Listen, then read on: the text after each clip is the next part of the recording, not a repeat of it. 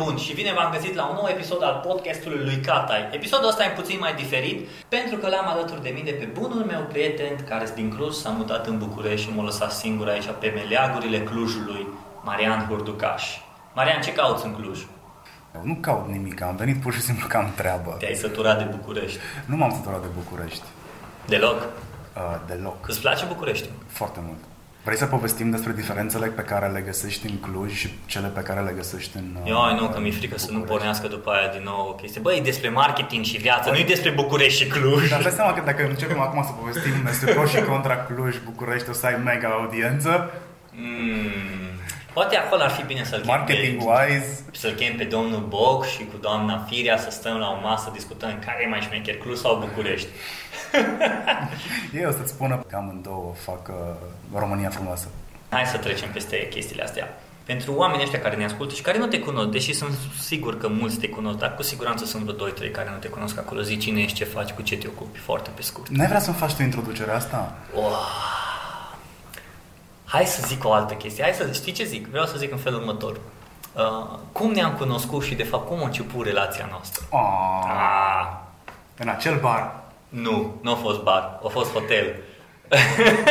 Nu, dude, ne-am cunoscut la un blog meet sau un tweet meet, nici nu mai țin minte, pe o stradă dosită din Cluj, prin 2010, cred că. Da. Venisem, cu, chiar cu Bogdan venisem atunci. Ok, da. Lucram Bine, la dar acolo radio. a fost numai așa, salut, salut și gata. Am stat la masă. Am fost singurii care am stat până la urmă la masă, toți trei.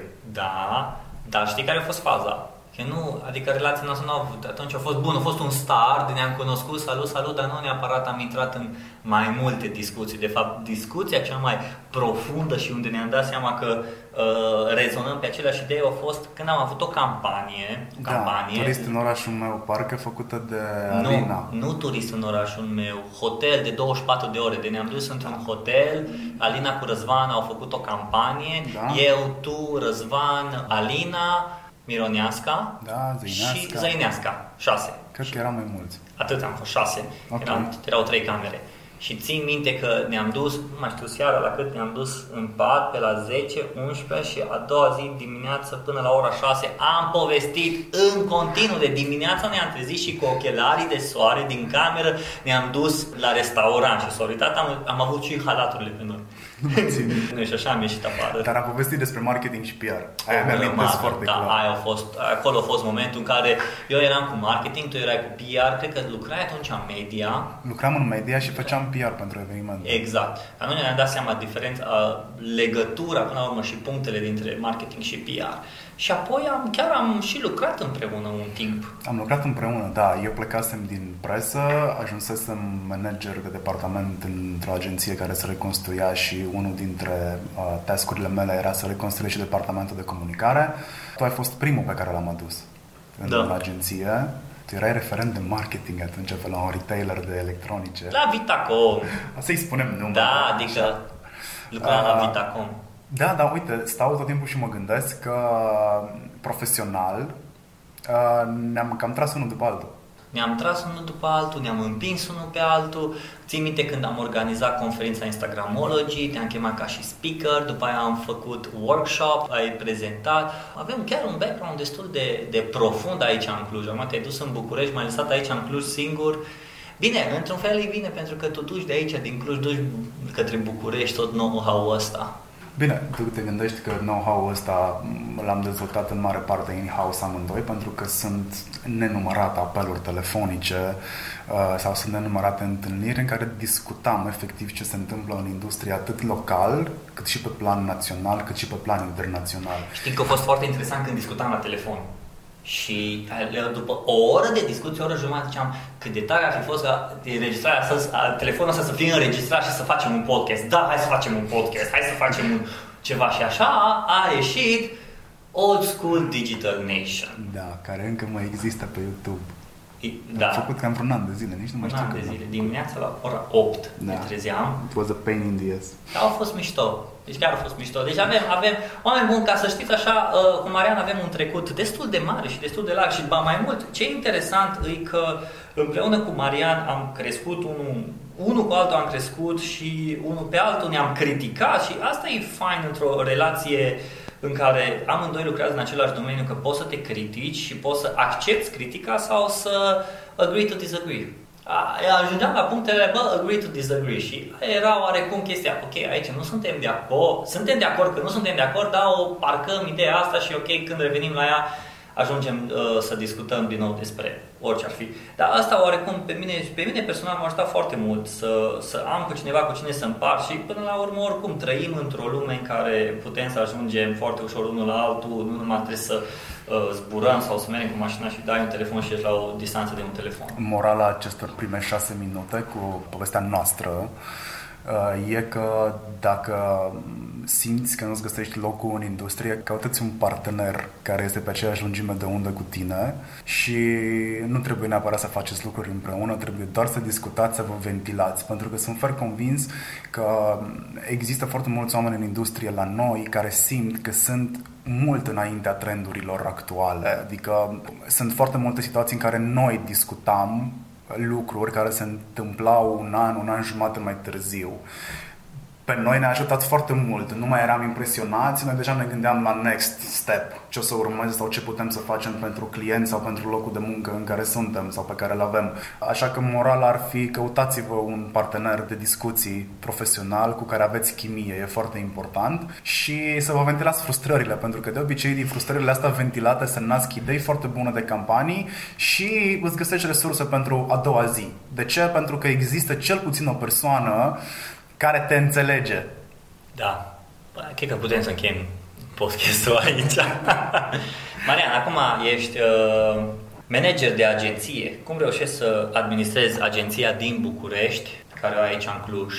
Cum ai început și care au fost frustrările tale de început ca om de online, de marketing și la un moment dat te-ai pornit ca și antreprenor, manager pe zona asta de agenție agenție de comunicare, content creation. Nici nu știam ce vreau să fac atunci. Okay. Uh, și știi foarte bine background-ul. O să-l reiau. Îmi este drag. Pentru mine e o poveste de viață pe care vreau să o împărtășesc cu cât mai mulți oameni, pentru că uh, cu siguranță se regăsesc cel puțin câțiva și pot să ia act de ce am făcut eu și să zică, bă, dacă și ăla a putut să o facă, hai că pot să încerc și eu. Îmi dădusem să demisia din agenție, nu mai înțelegeam cu managerul agenției de atunci. Mă simțeam subapreciat, deși făcuserăm toate campaniile împreună, făcuserăm brainstorming-uri, făceam brainstorming-uri noaptea la ora 12, țin minte și acum că făceam brainstorming-uri pentru packaging. Apropo, ideea aia, am văzut-o în sfârșit la cineva. Era vorba de un producător de legume congelate. Uh, am văzut-o în sfârșit la cineva. După Mi-am câți dat ani? După 5 noi suntem 5-6 ani, ceva de genul. Noi început să ne gândim la a folosi motive tradiționale înainte ca motivele tradiționale să fie Folosite. mainstream, da, peste tot. Uh, ideea de X de România era deja perimată la noi acum 5 ani de zile, deja era boring. E puțin ciudat. O să întrerup puțin ce ai vrut să zici cu, uh, cu de fapt de unde ai pornit și cum ai pornit. Pentru că chestia asta de trend e destul de discutabil și ideea e foarte importantă cu trendul nu știu dacă oamenii o să înțeleagă, dar e foarte important când vii cu trendul să știi când să vii cu trendul, că mă gândesc acum, degeaba poate am fi venit noi atunci înaintea trendului, că poate nu era apreciat. Și era altceva. Era altceva. Pe okay. noi ne interesa packaging-ul, atunci țin da. minte foarte bine că m-am dus să fac research două serii înainte m-am dus la shopping de legume congelate și îți trimiteam poze pe telefon. Da, știu că așa făceam și eu și eram în spate și mă uitam și ziceam că Diana, trebuie să luăm niște legume congelate. Se uita așa la mine, astea nu sunt bune, nu-mi plac pachetele. Da, și pe noi ne interesa în momentul ăla să atragem atenția prin culori vine, exact. să atragem atenția printr-un design catchy, nu neapărat uh, wow, uh-huh. catchy, ca din sortimentul ăla foarte mare de 10-20 de pachete de legume, de la 10-20 de producători câți erau atunci, al clientului nostru să se distingă foarte exact. rapid. Pentru că toate arătau la fel, prețul nu era o problemă, nu ai fi luat în funcție de preț, pentru că nu cunoști piața, adică cam oricât de gospodină ai fi, diferența este de 50 uh, de bani un leu acolo. Da. E foarte greu să explici procesul de congelare, așa că ceea ce era eye-catchy ai fi pus mâna pe el. Exact. Ei, aia încercam noi să facem. Asta este doar un exemplu pentru ceea ce nu am putut să punem în practică. De aici au venit și frustrările mele. N-am o problemă să zic că am foarte multe frustrări. O mare parte dintre ele mi le-am rezolvat, că am găsit oamenii care să mă ajute să trec peste. Uh, mi-am dat demisia și nu voiam. Am umblat cu demisia după mine, dacă mai țin minte, vreo două luni de zile. Era în alb, așteptam doar momentul în care trebuie să o semnez. Pentru că managerul nostru de atunci nu era în stare să-și asume o discuție unul la unul și să-și asume eventuale repercusiuni. Uh, și când am avut discuția aia, mi-amintesc că discuția a începuse cu eu sunt vinovat de ceva, eu eram vinovat de ceva și am scos demisia, am semnat-o și am arătat-o da. și am plecat din agenție în secunda următoare.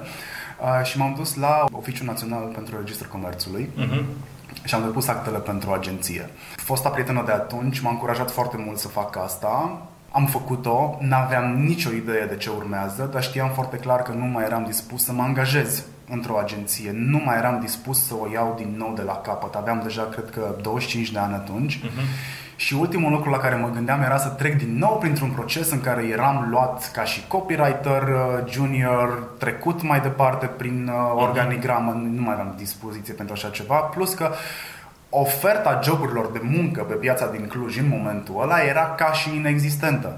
Am făcut agenția, am fost one-man show foarte multă vreme, am găsit două persoane cu care am putut să lucrez, persoane pe care le-am pescuit deja din online, pusesem ochii pe ele de foarte multă vreme. Cum le-ai pescuit? Le-ai văzut că fac ceva diferit? Le-ai văzut că... Da, modul de gândire okay. și de raportare la Uh, mediul înconjurător. Ok, deci Una asta înseamnă persoane... că unul ca și viitor, să zicem că ești student, dacă vrei să te angajezi într-o agenție de comunicare sau dacă vrei să lucrezi în industria respectivă, asta înseamnă să începi să faci lucruri puțin mai diferit decât fac colegii tăi, CV-uri, bla bla bla. Foarte important este că în momentul în care realizezi că tu chiar ai ceva de spus, lucru pe care și eu l-am realizat destul de târziu, dar via Twitter, uh, ar trebui ca în momentul ăla să începi să-ți faci o rețea online de oameni care contează în industrie, pentru că doar așa poți să le atragi atenția. Ceea ce noi am făcut by nature, nouă ni s-a întâmplat. Noi eram în digital, am prins valul, n-a fost nimic premeditat, oamenii ne-au văzut, ne-au găsit, ne-au început să ne urmărească și ulterior să ne propună proiecte. Așa am ajuns să uh, lucrez pentru cel mai mare festival de film din Europa Centrală și de Est. Pur și simplu am fost pescuit de managerul departamentului de digital atunci, de Flavia Giurgiu. Am fost pescuit de pe Twitter. Eu nu aveam nicio treabă cu PR și comunicare, dar a fost un om care a zis, bă, băiatul ăsta are o sclipire, hai să-l luăm Ai mai avut ceva acolo. Ce ai mai avut ceva acolo? Ai avut blogul.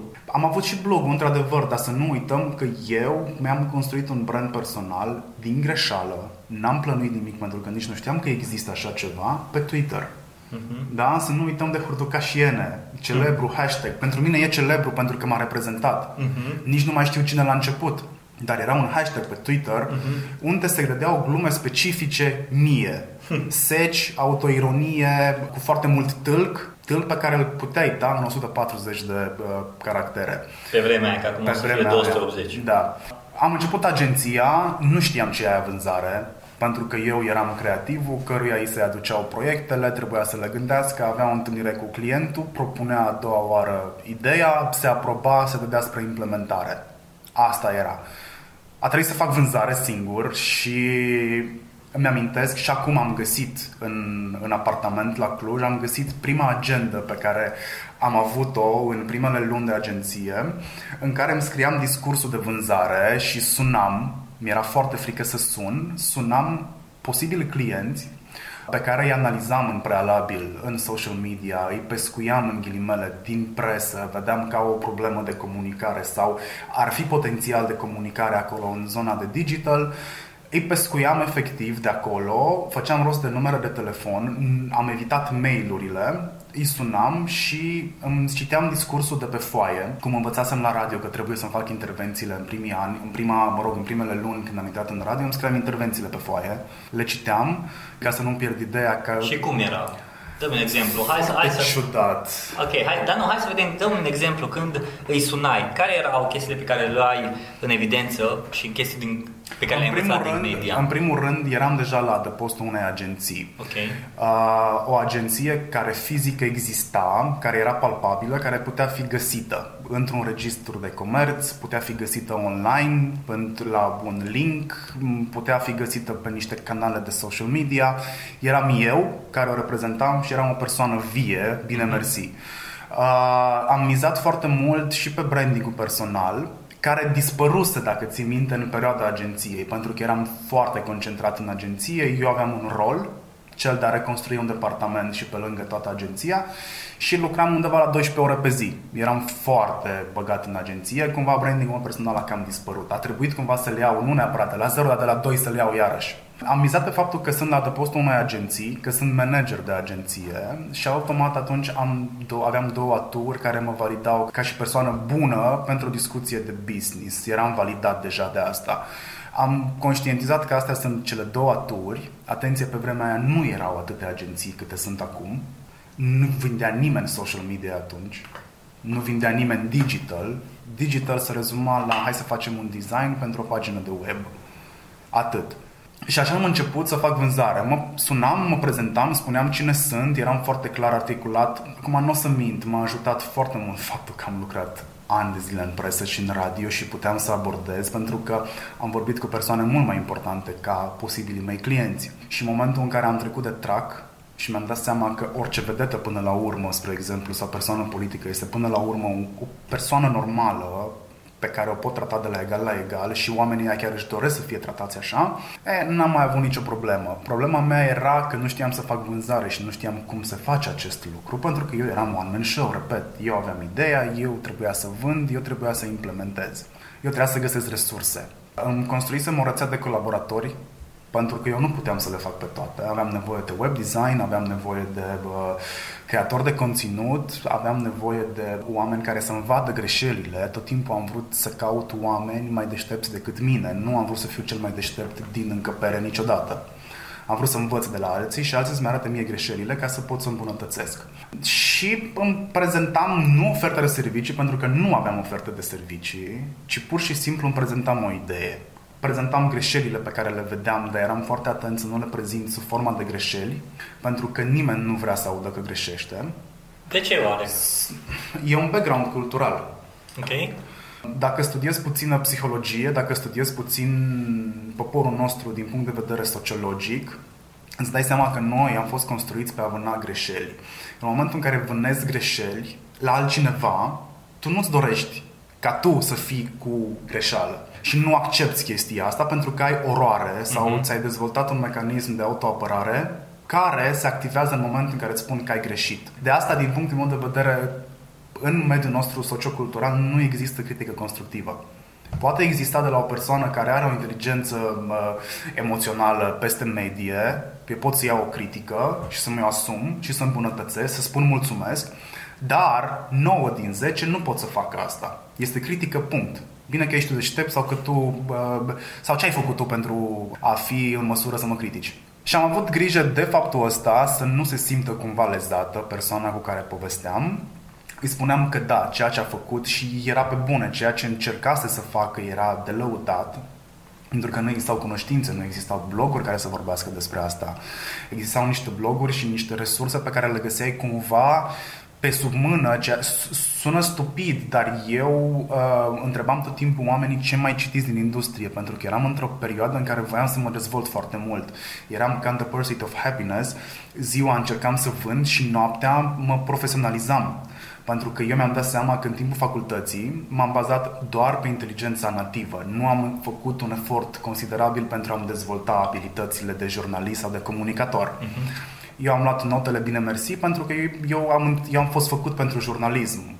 Așa am ajuns ca paranteză la ideea că marketingul și jurnalismul sau științe ale comunicării sunt lucruri native, sunt meserii cu care te naști. Nu mai cum să le faci altfel, pentru că nu există formule matematice pe care poți să le aplici. Am dat am făcut un turneu prin țară și în turneul ăsta promovam un uh, ziua de naș- ziua, nu știu, ceva sărbătoare din asta de vreo 20 de ani de când era o companie și ne plimbam prin țară și foarte multe din discuțiile noastre erau în jurul campaniilor de marketing și billboardurilor pe care le vedeam. Dar chestia mișto era că nu doar că le critica, a, că e nașpa, că nu arată bine, ci încercam să vedem, ok, noi cum am face?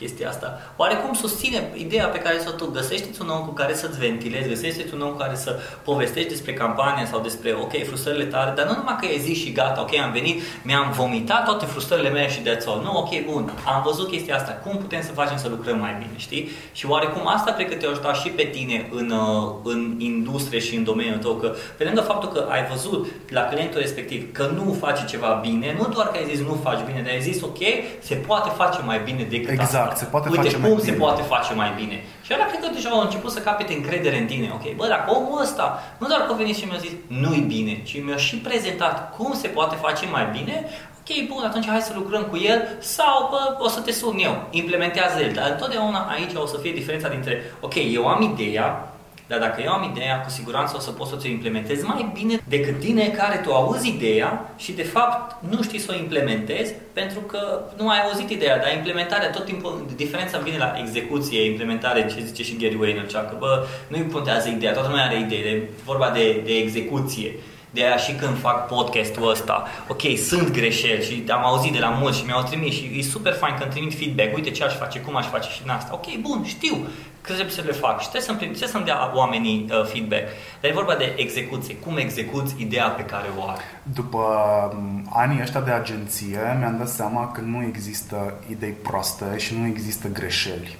Există doar moduri uh, în care afli că lucrurile nu funcționează. Bă, și e o este chestie- foarte important E cu asta. chestia asta că nu există idei proaste, nu, nu, nu sunt de acord. Bă, nu există idei proaste. Știi de ce? Pentru că într-un brainstorming, o idee proastă poate naște un concept foarte bun.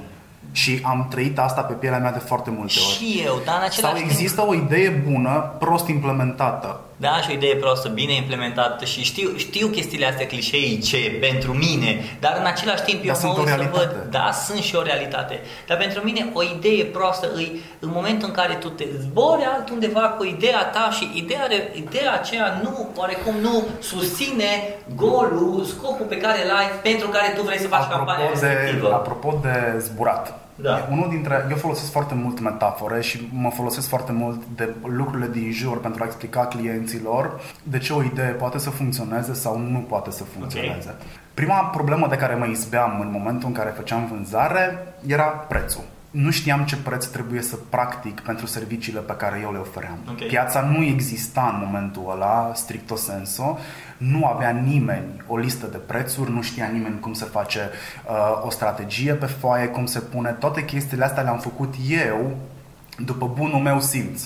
Se dovedește acum că văd în continuare documente sau văd rapoarte sau uh, văd idei date mai departe clientului sub o formă execrabilă. Eu, dacă aș fi clientul, nu m-aș uita pe ele. Și se dovedește că bunul simț, adică ce am crezut eu intuitiv că trebuie să fac, s-a dovedit că este bun. Aveam o problemă cu prețul foarte mare, nu știam care este prețul, până când m-am convins că nu ar trebui să mă raliez unei posibile piețe, ci că ar trebui uh, să fac un preț care mă mulțumește pe mine și îl mulțumește și pe client. În Bugetul, cât ordinea asta, costă? tu și client sau client? Ambii, nu contează. La același nivel. Da, la același Ok. nivel. Nu există prețul cel mai bun, există prețul corect, există prețul pe care eu sunt dispus să-l primesc pentru munca pe care o depun și cel pe care tu ești dispus să o plătești pentru munca și rezultatele pe care urmează să le depunem slash primim rezultate. Îi explicam clientului când îmi cerea preț că ar trebui să ne întâlnim înainte, să înțeleg mai bine ce înseamnă business, pentru că eu am ajuns să analizez businessurile inclusiv din balanțele pe care ele aveau contabile. Am învățat să citesc balanțe, cu ajutor într-adevăr. Am învățat să citesc balanțele și să văd unde se blochează banii, unde se duc și de ce clientul spune că nu are bani de comunicare. Pentru că tot timpul există bani de comunicare undeva. Dar dacă voiam banii ăia, trebuia să-i găsesc. Și a trebuit să găsesc metode să-i arăt clientului că uite, banii ăștia sunt aici. Dar până acolo, clienții îmi cereau o idee pe care vedeam sau nu dacă o putem implementa. Și bineînțeles ne opream la bani tot timpul. Avem sau nu bugete să implementăm ideea mea. Eu, tu, oricine se, pot, se poate gândi la idei super mari. Problema o să devină în momentul în care tu te duci o propui și o să zică, băi frumoasă, dar nu avem buget pentru asta. Avem cel puțin două persoane frustrate în momentul ăla. Eu, că m-am gândit și am croșetat totul, tu, clientul, nu o poți implementa. Și trebuie să renunți la Bentley, deși l-ai în față, și va trebui să mergi în continuare cu Dacia ta, Că, na, și aia face același lucru, dar te duce mm-hmm. în punctul A, în punctul B, dar nu e același confort. Da. E, și le explicam oamenilor că știți, bugetul ăsta este exact uh, ca o pistă de aterizare pentru avion. Știți, la Cluj se lucrează de foarte multă vreme, pe vremea aia se lucra, nu știu dacă s-a implementat, se lucra la proiectul unei piste de 3500 de metri pentru avioane cargo. Avioane cât mai mari să aterizeze la noi. Pe vremea aia era și Nokia aici, dacă bine mi-amintesc, și ei era un proiect. Și le explicam, degeaba stau și mă gândesc eu la o idee wow, că ideea aia wow poate fi un avion cargo. Dacă tu n-ai pista unde eu trebuie să aterizez ideea aia, ce sens are să ne chinuim amândoi? Hai să vedem, dăm te rog frumos un buget, e de 100 de euro, e de 10 lei, e de 1000 de euro. Dăm te rog frumos un buget să știu cu ce pot lucra. Pentru că eu știu să lucrez cu bugete foarte mici. Dar dacă nu am un obiectiv sau nu am un playground, nu o să știu niciodată ce am de făcut. E, cu metaforă de genul ăsta, clienții mei au început să înțeleagă de fapt la ce ne raportăm. Favorita mea este cea um, cu ferițele de pe marginea străzii. Am în continuare clienți care se raportează la prețul cel mai mic da? Am preț bun, am calitate. Preț bun înseamnă să-l am mai mic decât la restul din piață.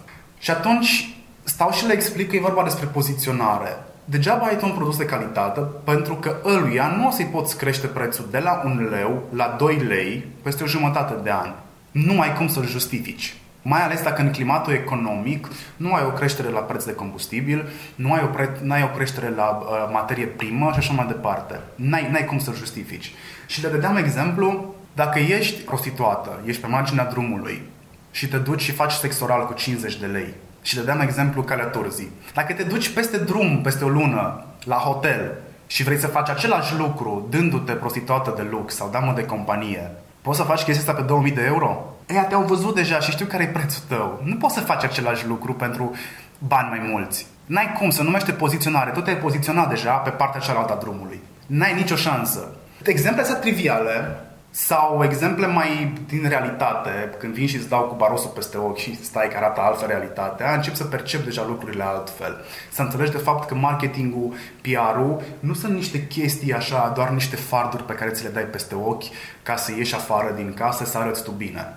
Da, uite, un alt exemplu uh, de metaforă pe care îl dau ori de câte ori am ocazia, am exemple de clienți um, în care pe mine ca agenție sau agenția uh, era percepută ca fiind departamentul de vânzări.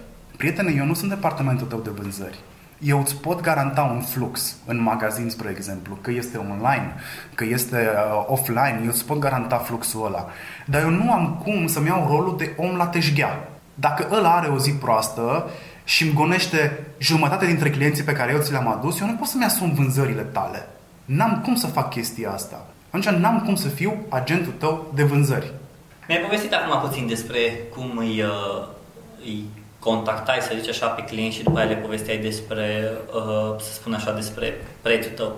Dar la un dat ai zis despre ideea că învățai noaptea și căutai niște resurse mai înveți? Te mai pui să mai studiezi acum? Ce? Și da, dacă da... m-am transformat noaptea în weekend și când da. am timp, când îmi găsesc timp, că îmi găsesc pentru că e vorba de priorități, nu există nu am timp, există nu consider asta ca fiind uh-huh. prioritate. În momentul în care simt că scârție ceva la un capitol, mă apuc și mă documentez. Care sunt ultimele două, trei resurse pe care le-ai studiat, pe care poți să le recomanzi? Mă interesează comportamentele în momentul ăsta, comportamentul clientului. Îl citesc și l-am citit cu mare drag pe Martin Lindstorm. Vă recomand Biology ca să înțelegeți comportamentele voastre în primul rând. E vorba despre neuromarketing, nu este o, nu este o știință, dar cu siguranță va deveni, va primi titlul mm-hmm. de mhm. știință. Mă interesează comportamentele uh, în situații de criză. Spre exemplu, uh, rămâne de referință pentru mine Nassim Taleb care scrie în Antifragil, spre exemplu, cum poți să devii antifragil folosindu-te de un eșec. Și aici pot să vă dau ca exemplu Elveția, care este o economie bazată pe șocurile altor țări. Că în momentul în care există un șoc în jurul Elveției, economic vorbind, toată lumea te cartează banii în Elveția. Acolo e sigur. Asta mă interesează acum ok, marketing, comunicare sunt niște chestii super mișto, știm să împachetăm, știm să vindem, dar trebuie să fim conștienți că nu putem face această meserie dacă nu există un produs vandabil. N-ai, n-ai cum să vinzi altfel. Poți să-l faci, dar la un moment dat oamenii se vor prinde. Sunt suficient de inteligenți încât să se prindă că le vinzi bullshit. Uh-huh. Și nu vrei să faci asta pentru că până la urmă presupunem că și tu ai o conduită morală și ții la reputația ta și nu vrei să o faci. Adică un om bun de vânzări poate să vândă bullshit, dar nu o să meargă la nesfârșit chestia asta. Adică poți să vinzi odată castraveți grădinarului, a doua oară, dar a treia oară trebuie să abordezi altfel. Ori ai castraveți mai bun ca al lui, ori lași moarte. Asta cu ca, să vinzi castraveți grădinarului, nu mai știu unde am citit sau am auzit că dacă vrei să vinzi castraveți grădinarului, vinde semințele. Da, uite. Asta mie întotdeauna mi s-a părut. Dacă vrei tu să vinzi gogor sau asta, vinde semințele. Alea poți să le vinzi. Lasă pe el să vinde semințele. Pe lângă semințe poți să... am și îngrășământ din ăsta. Uite, îți dau și îngrășământ. Uite, am și sac pentru ăsta. Și deja, nu, tu nu-i vinzi produsul final, dar tu îi vinzi produsele care îi face lui produsul final. Și de atunci, după aia, griji ce o să cum, de unde o să cumpere el semințele. Tot de la tine. Dar oricum el a cumpărat castraveții tăi dar într-o altă formă. Exact. Știi? E ca și ăla cu pixul. Toată lumea zice, no, uh, vinde-mi un pix. Știi? Am un exemplu foarte bun. Ok, uh, scrie numele. Nu mai știu din ce film a fost, cred că Goodfellas sau apar, nu, nu mai știu, dar tot așa, scriem numele, a, nu, nu poftim pixul, te costă 10 dolari. Ha, ha, ha, ce tare ideea. Dar toată lumea când se gândește la vinzi castraveți sau vinzi asta, toată lumea se gândește, ai, dar cum să vând asta sau cum să fac asta? Păi nu te gândi numai pe subiectul respectiv, pe produsul respectiv, ghez, care ce alte lucruri au legătură cu produsul ăla, vinde prima oară lucrurile alea, ca apoi să vinzi produsul. Ce ai făcut și tu? Omul ăla a vrut vânzări mai multe. Ok, eu îți dau, eu îți fac vânzări mai multe, dar până să ajungem la asta sunt niște lucruri pe care trebuie să le atingi. Ca și în orice lucru ar veni în ziua de astăzi, content, social și orice ar fi. Ah, content marketing nu vinde Normal că nu vinde dacă faci numai content marketing. Social media nu vinde. Normal dacă faci numai social da, media. Social media. Dar sunt lucruri care se leagă unul față de altul. Marketingul e o industrie, e o educație atât de mare încât tu nu poți să mergi să faci numai una sau numai alta. E ca și mașina. Problema majorității este că se raportează la nu. Nu vinde. Ok, dar spune ce altceva face. Păi, prioritizează preferințe. Dacă eu îți produc ție content pentru o pagină de Facebook, spre exemplu, că ne este mai la îndemână exemplul ăsta, eu produc contentul, constant sunt în feed-ul posibilului tău client sau chiar clientului tău, păi dacă eu vând cuie pentru tine, ăla în momentul în care va avea nevoie de cuie, va veni la sece cu cui SRL, pentru că el nu mai știe pe altcineva care vinde cuie. Toată ziua asta vede, tu ai șters din memoria omului alte branduri care pot vinde cuie și vine la cucui SRL să cumpere cuie, pentru că l-a văzut toată ziua și deja este foarte familiarizat cu ce se întâmplă acolo. Mhm. Asta face content marketing asta face marketing până la urmă când se folosește de digital. Nu vinde. E un proces de lungă durată în care setează o preferință. Asta e problema majorității industriei noastre. Se rezumă la nu. Ok, da, ceva se mai întâmplă după nu. Sau am o alternativă la nu? Zi-mi o campanie din social acum, în anul ăsta sau în ultimul timp care ți-a plăcut și de ce ți-a plăcut? În social media online, o campanie. Bă, mi-a plăcut campania asta pentru că nu știi rezultatele, habar n-ai poate rezultatele, dar să-mi dai și motivul de ce. Mă, am o campanie în social media, e cea mai bună pe care am văzut-o în ultima vreme. Uh, e cumva din casă, e Afan Curier. Ei în momentul ăsta au o altă campanie, nu știu dacă ai văzut-o, cu o zi obișnuită. De să știi că aia cu o zi obișnuită mi îmi place foarte mult. Nu am văzut site-ul, dar uh, regulat vine un curier la birou. Habar n-am cum îl cheamă, unul cu barbă, foarte mișto băiatul, foarte simpatic, vine, ba, povestește, totul e super ok. Și odată m-am dus în Florești și ghis a cui l-am văzut pe el și era Diana, ăsta e curierul meu, ăsta e a meu. Am, eu am și frânat, uite la acolo, era foarte tare, știi? Și am zis, bă, uite, și exact așa, bun, exact așa cum a arătat el. Mi-a plăcut foarte mult ideea asta de transparență, ok, hai să arătăm puțin curierii noștri, să îi împingem. Până la urmă, brand advocacy. Până asta exact. Plus asumarea unor greșeli care știi că se întâmplă în piață, da, că perfecțiunea aia ta nu există, dar tinzi către ea și îți asumi, uh, îți asumi greșelile și încerci să le corectezi. Da? da? Oamenii ăia, curierii, sunt niște oameni la rândul lor care au o viață personală, care au o viață nașpa, poate în ziua respectivă la uh, birou, mă rog, biroul lor mobil. Da. Uh, dar uite, mai au și situații în care uh, fie sunt amuzanți, fie plâng, da? pentru că dacă te vei uita pe o zi obișnuită.ro o să vezi că sunt oameni care au avut momente în care au plâns, au fost atât de emoționați de livrarea pe care au făcut-o încât au plâns. Uh, e o campanie foarte bună. Nu neapărat că știu cumva insider sau că e din casă, uh, ci... Zi, zi un insider ăsta pe care nu poți să-l afli și numai aici pe podcast. Cam totul e public deja.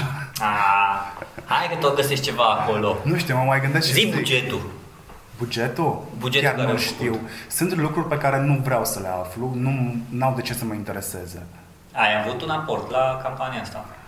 E mult spus aport. Discu- ideile se discută pur și simplu mm-hmm. pentru că eu și Roxana uh, avem o chimie incredibilă profesională, inclusiv profesională. Învățăm foarte mult unul de la altul și ideile se discută. Nu ai idee. În timp ce tăie în ceapă, unuia îi vine o idee, eventual poate a doua zi o vezi, o vezi implementată, dar nu știm exact de unde a pornit și cine a avut contribuție pentru mm-hmm. ea. Nu poți numi. Mm-hmm. Eu îi atribui ei tot timpul ideile pentru că sunt ale ei, mm-hmm. ea le implementează. Eu doar am fost acolo eventual și am setat playground-ul sau am setat uh, contextul. Să știi că multe idei pe care le-am avut și eu în comunicare în online, chiar și în jobul meu de zi cu zi, în momentul când mă duc acasă și povestesc cu Diana, deși ea lucrează în psihologie și nu are nicio treabă cu comunicarea, de multe ori mi-a dat niște idei extraordinar de faine și pe care am rămas, wow, eu nu m-aș fi gândit la chestia asta.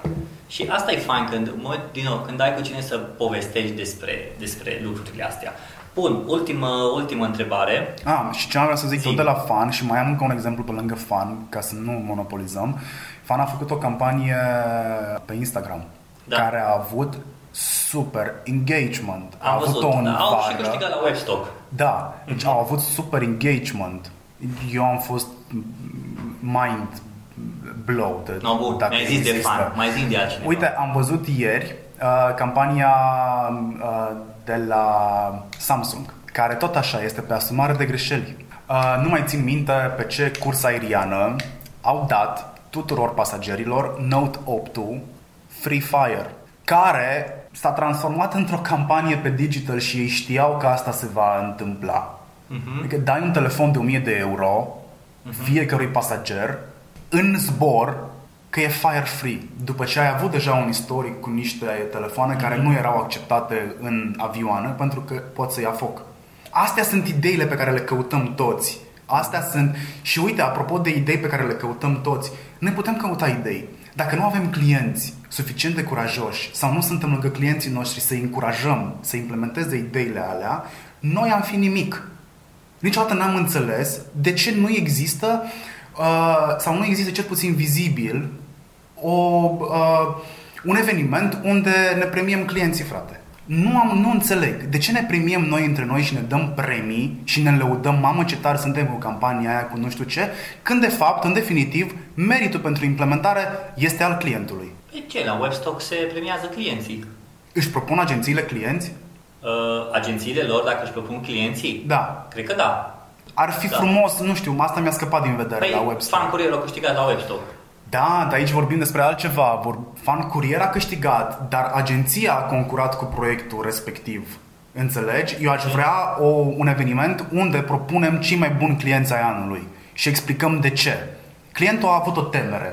A crezut că nu putem implementa. Până la urmă și-a asumat riscul, a mers pe mâna noastră. Noi suntem foarte recunoscători clientului că ne-a lăsat uh-huh. să facem asta, că fără el nu am fi putut pune în practică. Bine, uite, vezi puțin și o altă chestie aici. Uh, asta e un, un subiect destul de discutat. Adică se vorbește despre clienții care trebuie să fie curajoși. A, clientul care trebuie să fie curajos și să facă și să trece și toate astea. Și când e curajos, și normal când ești curajos mai dai și cu capul de perete și Evident. te mai lovești. Ai, dar cum a făcut așa ceva? Dar Uite, de asta... Păi lasă-mă să greșească. De asta nu mai îmi dau cu părerea, cel puțin nu mai dau cu părerea vehement despre campanii, pentru că niciodată nu o să știi ce a fost în spatele exact. unei campanii, ce nu a funcționat. Cine a făcut o greșeală? Băi, și până la urmă nici nu contează greșeala aia. Hai să ne uităm la ce s-a întâmplat. O să fie amuzant, dar eu foarte mulți clienți mi-am luat corectând greșeli în particular. Păi, deci așa eu e mi-am mai făcut bine. un portofoliu destul de consistent de clienți în primul an, ajutând, dând know-how, fără niciun fel de așteptare. Bă, nu știu, ai făcut o greșeală gramaticală, ai făcut un typo, ai făcut o poză proastă, uite, hai că-ți fac eu o poză, Mhm. încearcă așa să vezi că merge. De ce? Pentru că am conștientizat că nu există o piață, că cineva trebuie să formeze și dacă vreau ca piața aia să fie formată, va trebui să încerc să propovăduiesc eu un set de reguli sau cum se face, Mhm. ca poate ulterior și ceilalți din piață vor încerca să facă același lucru. Nu să prostească clientul, nu să neglijeze clientul, nu doar să ia banii, pentru că percepția asta era și în continuare mai există percepția asta. Da? Există un fel de conflict mocnit între agenții și clienți. Ăia nu vor, ăia vor, tot timpul există un nu la mijloc într-un fel sau altul. Eu am încercat tot timpul să fac echipă cu clientul, să îl implic în proiect. Pentru că nu poți să faci comunicare doar aruncând un cont de comunicare în brațele cuiva și tu să te retragi să-ți vezi ale tale. Nu, am nevoie de insight-uri, am nevoie să-mi spui cum merg vânzările pe produsul X, am nevoie să-mi spui care sunt reacțiile, pentru că social media poate fi cuantificată la virgulă, dar nu orice vânzare poate fi cuantificată din social media. Niciodată nu știi unde bate campania ta. Hmm. Și tot timpul trebuie să faci o trebuie să faci echipă cu clientul, să explici că și el trebuie să-ți scrie un articol. Trebuie să înțeleagă până la urmă și munca ta. Să înțeleagă că stai două ore la articol. Da? El va sta două ore ca să-ți schizeze niște idei pe care tu le iei ulterior și le împachetezi frumos. Da, dar o stat. Dar a stat două ore. Ție ți-ar fi luat o jumătate de oră să faci chestia asta. Dar nu, trebuie să vadă și clientul ce înseamnă chestia asta la un moment dat. Că vorbim de branduri foarte mari care nu au timp de așa ceva, ok, dar în întâlnirea aia săptămânală sau în mail-urile pe care le schimbăm, clientul poate fi făcut conștient de ceea ce se întâmplă. Ai vorbit despre campanie, ai vorbit despre munca în agenție și astea, dar uh, zi puțin care e creatorul de conținut care îți place cel mai mult din România și de ce? Dar să nu mă pui pe mine exemplu. Nu te pun pe tine exemplu, că tu nu ai treabă cu România. Tu te cam retras din România, ești pe alte piețe.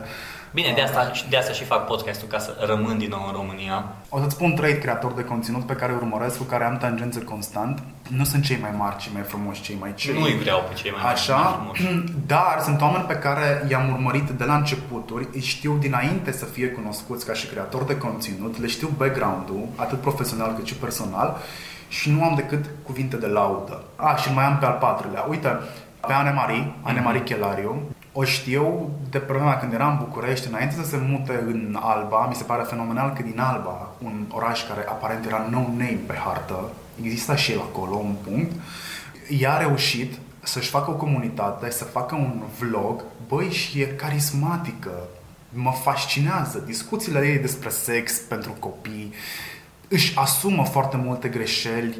Anne Marie mă fascinează din foarte multe puncte de vedere, iar uh, contentul pe care îl produce, chiar dacă de foarte multe ori nu sunt în target, îl consum cu foarte mare plăcere. Uh-huh. Îmi place Marian Ionescu. Nu neapărat diger tot ce pune sau tot ce Mariciu. face, da, Mariciu, Ok. dar îl apreciez pentru consecvență și pentru că a evoluat. Bă, să știi că ceea ce face el cred că e foarte greu.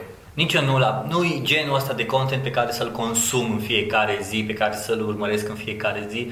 Normal, nu pot să zic că sunt, nu sunt în, în target sau așa, îl urmăresc pentru că îl cunosc, mi prieten și știu. Dar munca pe care o văd în spate, tu să filmezi în fiecare zi, gândește-te că omul ăla... Și trebuie- să editezi, tu știi ce înseamnă să editezi un clip? Nu, că n-am editat niciodată. Ce te ferească Dumnezeu. Prima dată e fun, e interesant, descoperi lucruri noi. În momentul în care devine rutină, oricât de mult ți-ar plăcea să faci, prefer să faci altceva, să dai drumul la Netflix, să te, să te uiți la un film, să faci altceva. Nu în fiecare zi ai chef. Cum Da. nu în fiecare zi când lucram în radio aveam chef de emisiunea, trebuia să zâmbesc. Da. Bun. 1. Ane. 2. Mariciu. 3. Da? Uite, Dodo Mesaroș, cu vlogul lui de călătorie. Bă, dar numai vloggeri îmi dai. Îți dau imediat și alții. Dodo, în momentul ăsta, se concentrează foarte mult pe editare. La capitolul editare și la capitolul produs finit foarte bun, el excelează. Că nu are o comunitate mare. Mi-aș dori să continue, să găsească motivația aia să continue, să-i crească comunitatea. Vreau să-i dați cât mai mulți mesaje că face un lucru bun pentru că oamenii ăștia merită motivați și duși, să, și duși la următorul Mi-a nivel. plăcut la Dodo foarte mult video pe care l-a făcut cu Adi. Da, și îmi place foarte mult că are idei și are viziune. Da. Bineînțeles, există greșeli acolo. E normal. E Dar normal. Nu poți sta pe margine să critici și să zici că tu încă nu te apuci, că încă nu ai proiectul bine uh, finalizat. Despre ce povestim aici? Despre perfecțiune? Despre faptul că tu ești perfecționist? Prietene, ai un handicap, doar că nu primești o pensie pentru asta. Că perfecționismul Dai o este un parcare. handicap. Dai o parcare. Nu se dă nici parcare pentru chestia asta. Bun, Dodo, avem așa Ane Mariciu Dodo. Da, Albat. Corina Băcanu, pe care o Da. știu, o urmăresc cumva dinainte să fie o voce foarte pregnantă a online-ului. Mhm. Să nu uităm că ea a reușit și cred că este pe punctul de a reuși să schimbe o lege.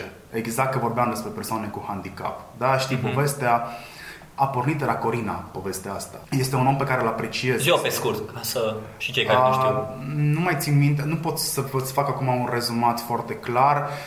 O persoană cu scleroză în plăci a pierdut pensia pe care statul i-o oferea de vreo 500 de lei, 590 de lei, pentru că a, a avut curajul cu handicapul pe care îl avea să scrie o carte, mă rog, să scrie o carte de poezii.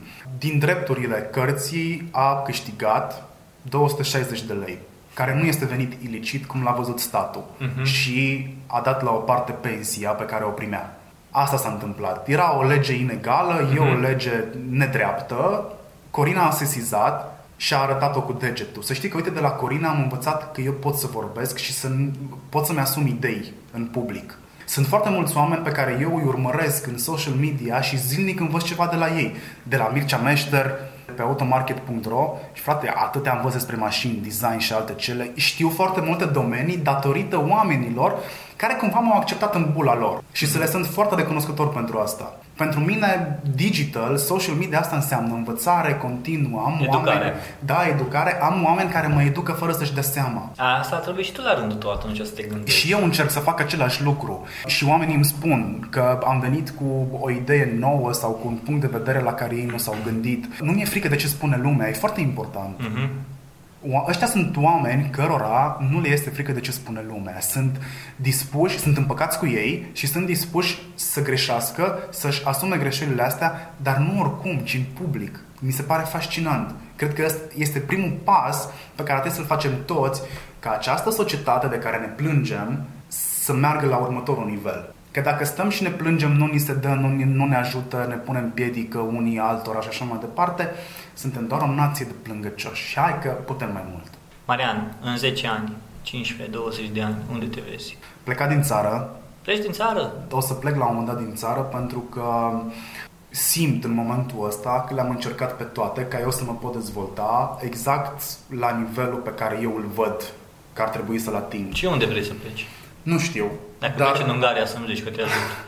caut opțiuni în momentul Ok. ăsta.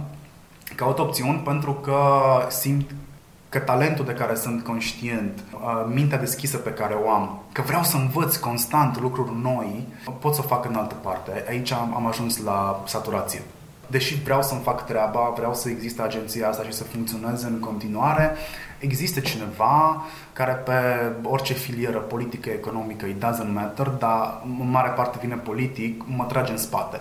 Și nu vreau să pedalez în gol unei, pe o bicicletă care e ținută și nu pot să înaintez. Na, nu, nu vreau să fac chestia asta. Adică îmi sunt dator mie, în primul rând, să fac mai mult pentru mine. Am încercat să dau comunității, știi foarte bine că tot timpul am fost de părere că dacă ai primit ceva de la comunitatea în care te-ai dezvoltat, uh-huh. trebuie să dai înapoi.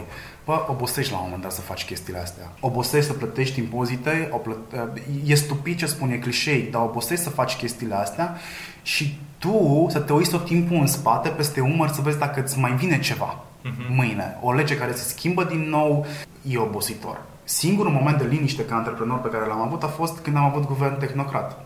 Atunci am simțit într-adevăr că fac echipă cu cineva. Agenția a înflorit, toate binsurile din jur și-au putut desfășura activitatea normal. În momentul ăsta nu facem altceva decât să ne ocupăm mințile și statusurile cu ce se întâmplă la nivel politic și deciziile care se iau. E obositor să faci asta. Nu te mai poți concentra la nimic altceva decât la cum trebuie să te păzești. Și nu vreau să fiu agresat la mine acasă. Și când zic la mine acasă, nu mă refer la țară, pentru că, honestly, nu mă simt tot așa de țară. Adică trăim într-un climat uh, socioeconomic global în care fiecare loc în care mi-e bine poate deveni casă în secunda următoare. Mm-hmm. Nu sunt atașat, nu sunt uh, un patriotard, nu mă interesează chestiile astea. Bă, mă duc unde mi-e bine, plătesc ca să-mi fie bine și să-mi fie bine. Punct. Mi-e atât de simplu. Așa că n-am o problemă cu chestii de genul ăsta, că nu mă pot adapta, că nu, nu, nu există pentru mine asta. Mi-ai ascultat podcasturile până acum, cred că nu știu dacă mi-ai ascultat pe toate sau nu. Cred că mi-a scăpat cel cu Iulian Pădurariu, da, pentru că am discutat de foarte multe ori cu el, păi știu majoritatea ideilor și sigur o regăsesc acolo. Ok. Zimi, asta e prima oară când o fac cu un invitat și pentru că ești un invitat special și mi-ești prieten, zimi ce ai face în podcast ca să pot să îmbunătățesc ca și content, ca și calitate, ca și prezență? Aș lucra la calitatea materialului audio. E ok să fie cât mai autentic, mm. dar atenție pentru eco, spre exemplu. Suntem într-o cameră cu eco în momentul ăsta. Nu o să am niciodată pretenția să ți-o capitonezi ca să spargi sunetul. Uh, dacă sunt în mașină, spre exemplu, și am un sistem de sunet capabil, eu o să aud eco la foarte tare și o să fie deranjant mm-hmm. să îl aud. Nu știu, aș folosi poate un background sonor să fie mai joyful, dar să-l aud undeva la 5% din discuție, să se audă pe fundal, ca și cum mai avea un radio pe stradă, dar se aude mm-hmm. foarte tare. Podcastul tău trebuie să dea tot timpul o stare de bine, pentru că despre asta este. Gândește-te că tu ai o emisiune la radio, dar nu vrei să fie Radio România Cultural, vrei să fie eventual un mix între Radio România Cultural și Kiss FM, da? care este numărul 1 la nivel urban pe comercial. Asta aș face cu podcastul. Aș face un mix între cele două. Și tot timpul m-aș concentra exact ce am încercat acum să facem, la fiecare idee să tragem câte o concluzie, iar la final aș face, aș reitera uh, concluziile respective. Ok, deci Guys, cu ce am rămas noi după discuția cu Marian, cu Andy Moisescu, cu Iulian Pădurariu și așa mai departe? Păi, uite, cam astea sunt cele trei topics la care trebuie să vă gândiți. Bună idee! Oameni buni, asta a fost cu Marian Hurducaș, podcastul Lucatai. Vă mulțumesc că l-ați ascultat. Îl urmăriți pe Marian Hurducaș pe Facebook, pe Instagram, pe blogul lui, oriunde ar fi. Nu știu dacă mai are blog, dar e acolo. Puteți să citiți articolele vechi și până data viitoare să aveți o zi frumoasă sau o noapte frumoasă.